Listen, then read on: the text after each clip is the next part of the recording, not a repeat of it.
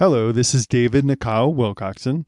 This audio is from a Revelation Timeline Decoded YouTube video series that I made in 2021. The videos were very low tech, mostly me reading what's on the screen, so you're not missing much in the audio version. The Revelation Layers chart and summary PDFs that I refer to in the videos can be found at www.revelationtimelinedecoded.com. Enjoy the lesson. Hello, set apart saints. This is David, and I am making some videos. I'll show you my screen. Very simple videos, low tech. Just going to show you my Word document, and that's it. But I'm making short videos to explain the key concepts that I cover in my new Revelation Timeline Decoded book.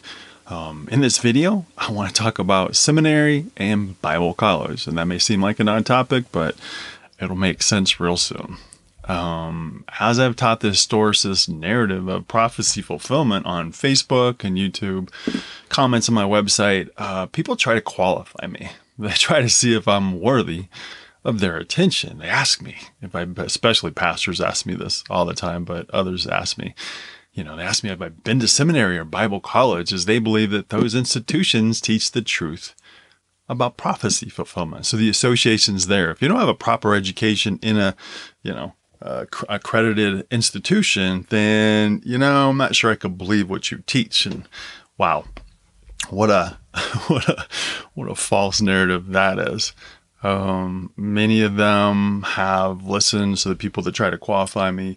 They've listened to Hal Lindsey, Chuck Swindoll, David Jeremiah, John MacArthur, Tim LaHaye have left behind you know, so they think those people obviously have been to most of them Dallas Theological Seminary and Bible colleges and stuff. And so they, they think, you know, here's these people teaching truth. They're popular. Obviously, they think they know the truth.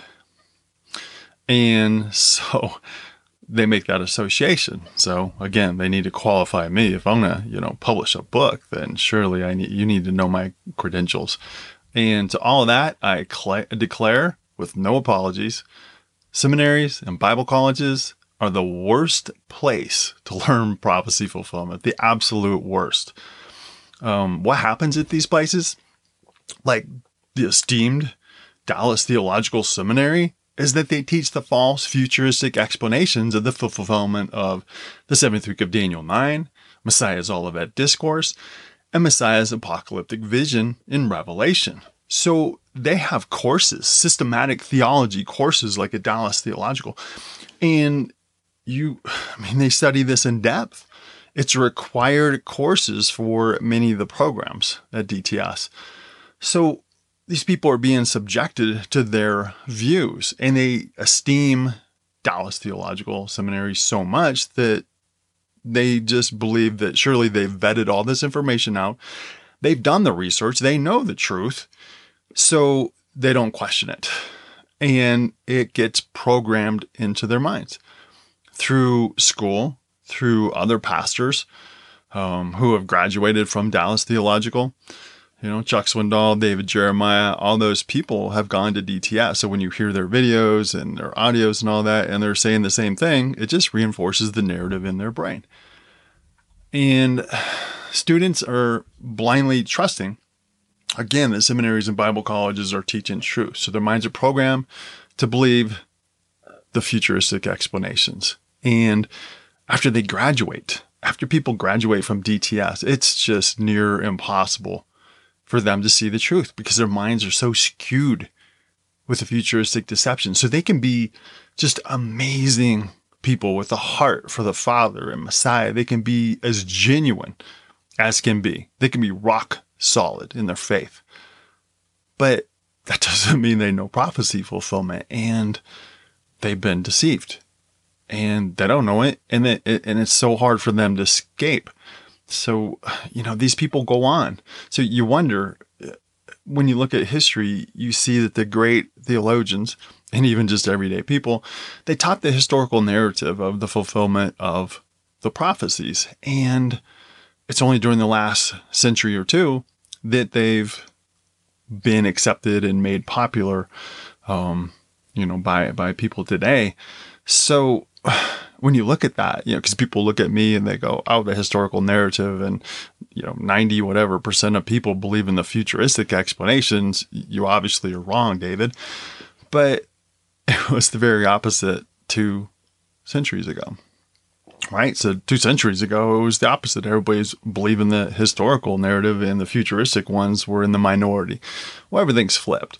So, what's taken place is that so many people have gone to seminary and Bible college and learned these false futuristic explanations. Of course, they don't know they're false, but they're just, they are.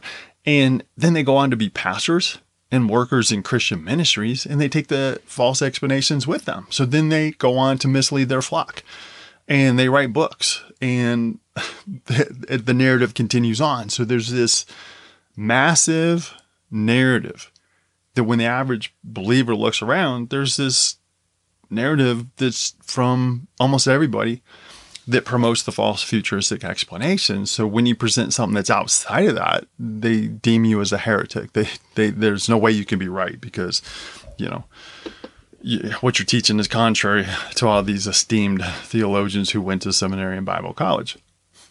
Right? Mark. Second mark.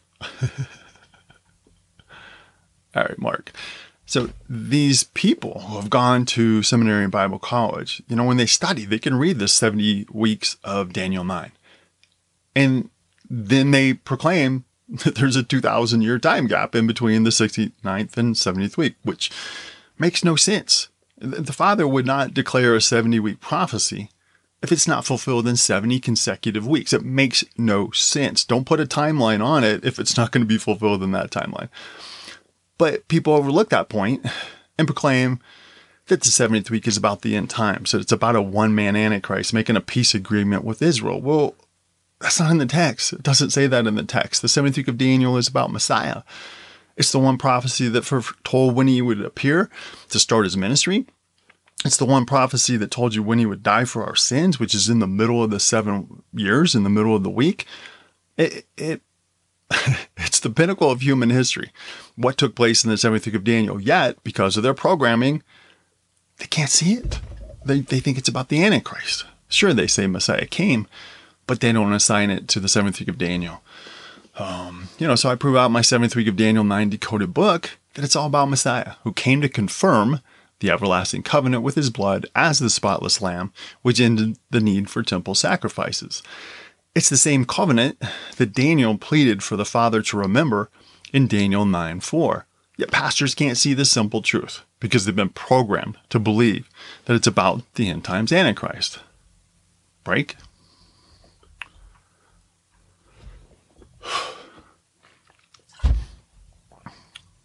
Okay, Mark.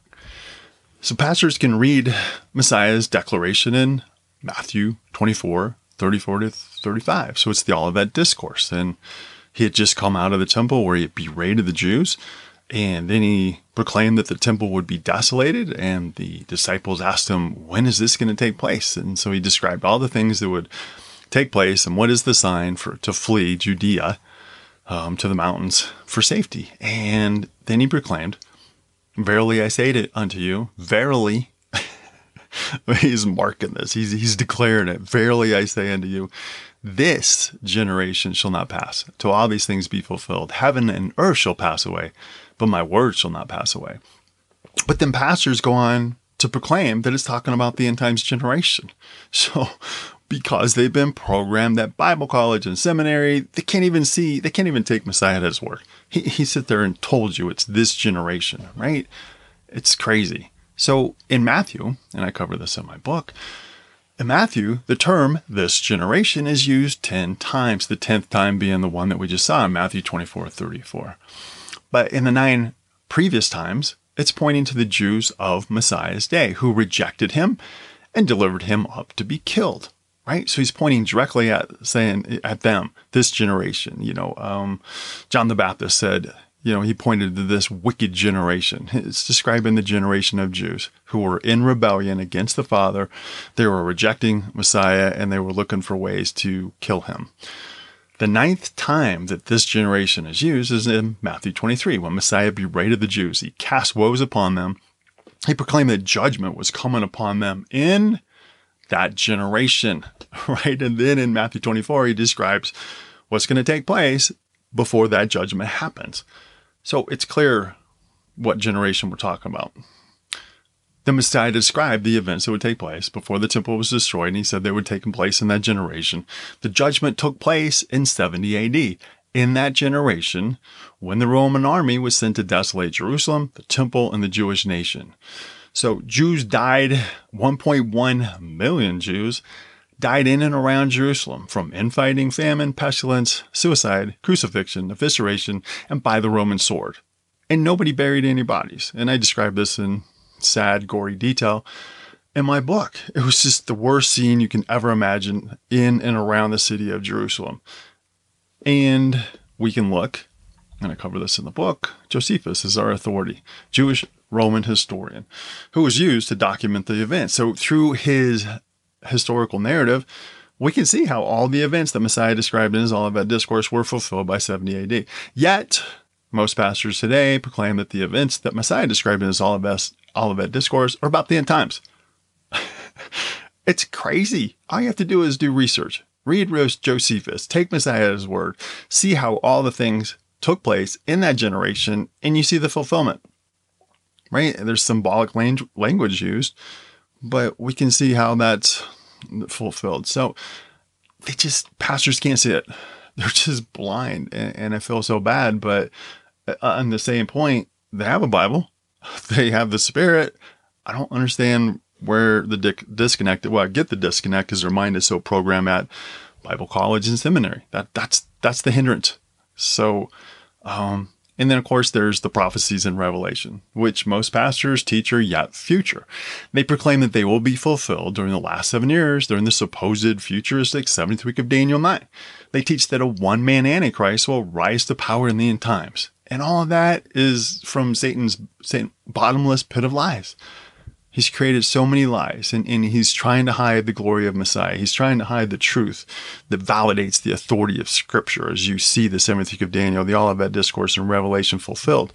So it's it's hard to watch all these people, especially pastors, misleading their flock. So the 70th week of Daniel was fulfilled on time. After the 69th week, go figure, right from 27 to 34 AD. And when did Messiah die? So that the projected numbers, when you go through the book, it started in 457 BC uh, with the command of Persian king Artaxerxes. And you go forward 483 years to get to the seventh week, and it starts in 27 AD. And when did Messiah die? right? People debate, but it's 30, 31, or 33 AD. Oh, wait, right in the middle of the seventh week. It's right there. It's really clear, right?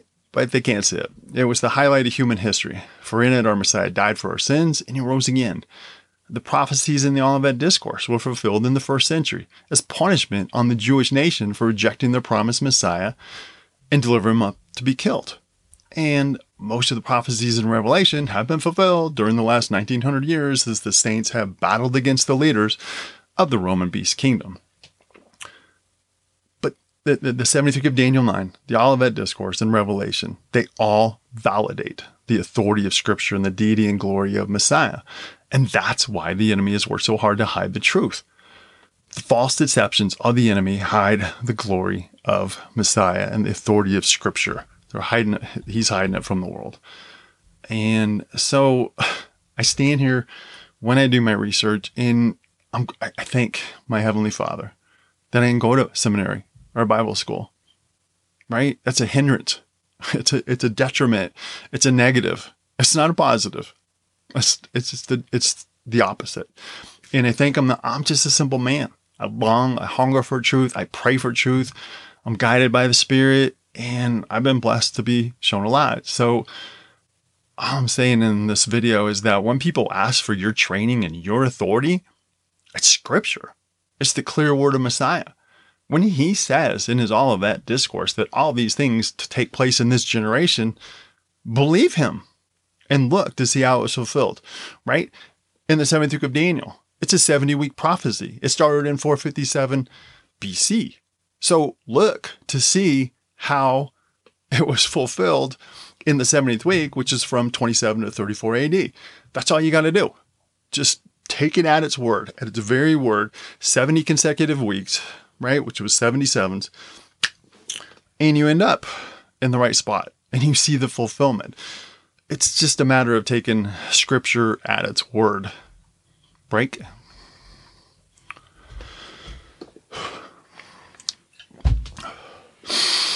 Mark. So when Messiah says in Revelation 1 1, that these things must shortly come to pass. And in Revelation, I didn't put it, but three, uh, 1 3, that the time is at hand. Believe him and look at to see how the prophecy started to be fulfilled shortly after it was written. Listen, I am not saying that seminaries and Bible colleges are declaring false prophecy explanations on purpose. I, I mean, I'm sure there's some evil people in there, but um, that are doing it on purpose for the society of Satan infiltrates all those places. But I'm declaring that they've been infiltrated with the false futuristic explanations of prophecy fulfillment. I'm going to do another video or have another video in the works to, uh, it's going to show you the path, you know, when they were created, how they got to Dallas Theological and all those things. So you can see how the leaven of the deception spread. So the point, the bottom line is, is when people point to a pastor who has attended seminary or Bible college, that's a handicap. That's a negative. That's a detriment.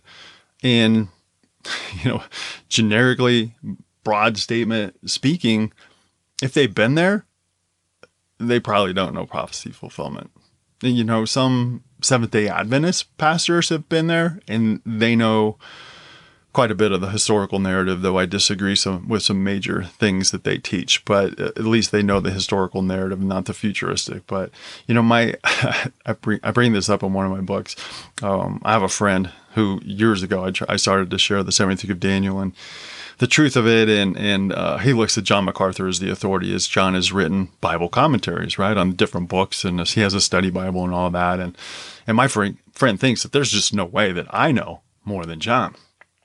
But here's the thing I've learned from the great theologians of the 16th through 20th century who wrote whole Bible commentaries, right? So John Gill, Albert Barnes, Adam Clarke, I mean, just the, the list goes on of people who, without a computer, wrote whole Bible commentaries and they wrote them and they revealed the truth before the false explanations had really come in. So they're giving you the historical narrative, which is what was believed. So you know, I, I have them as my pastors, right?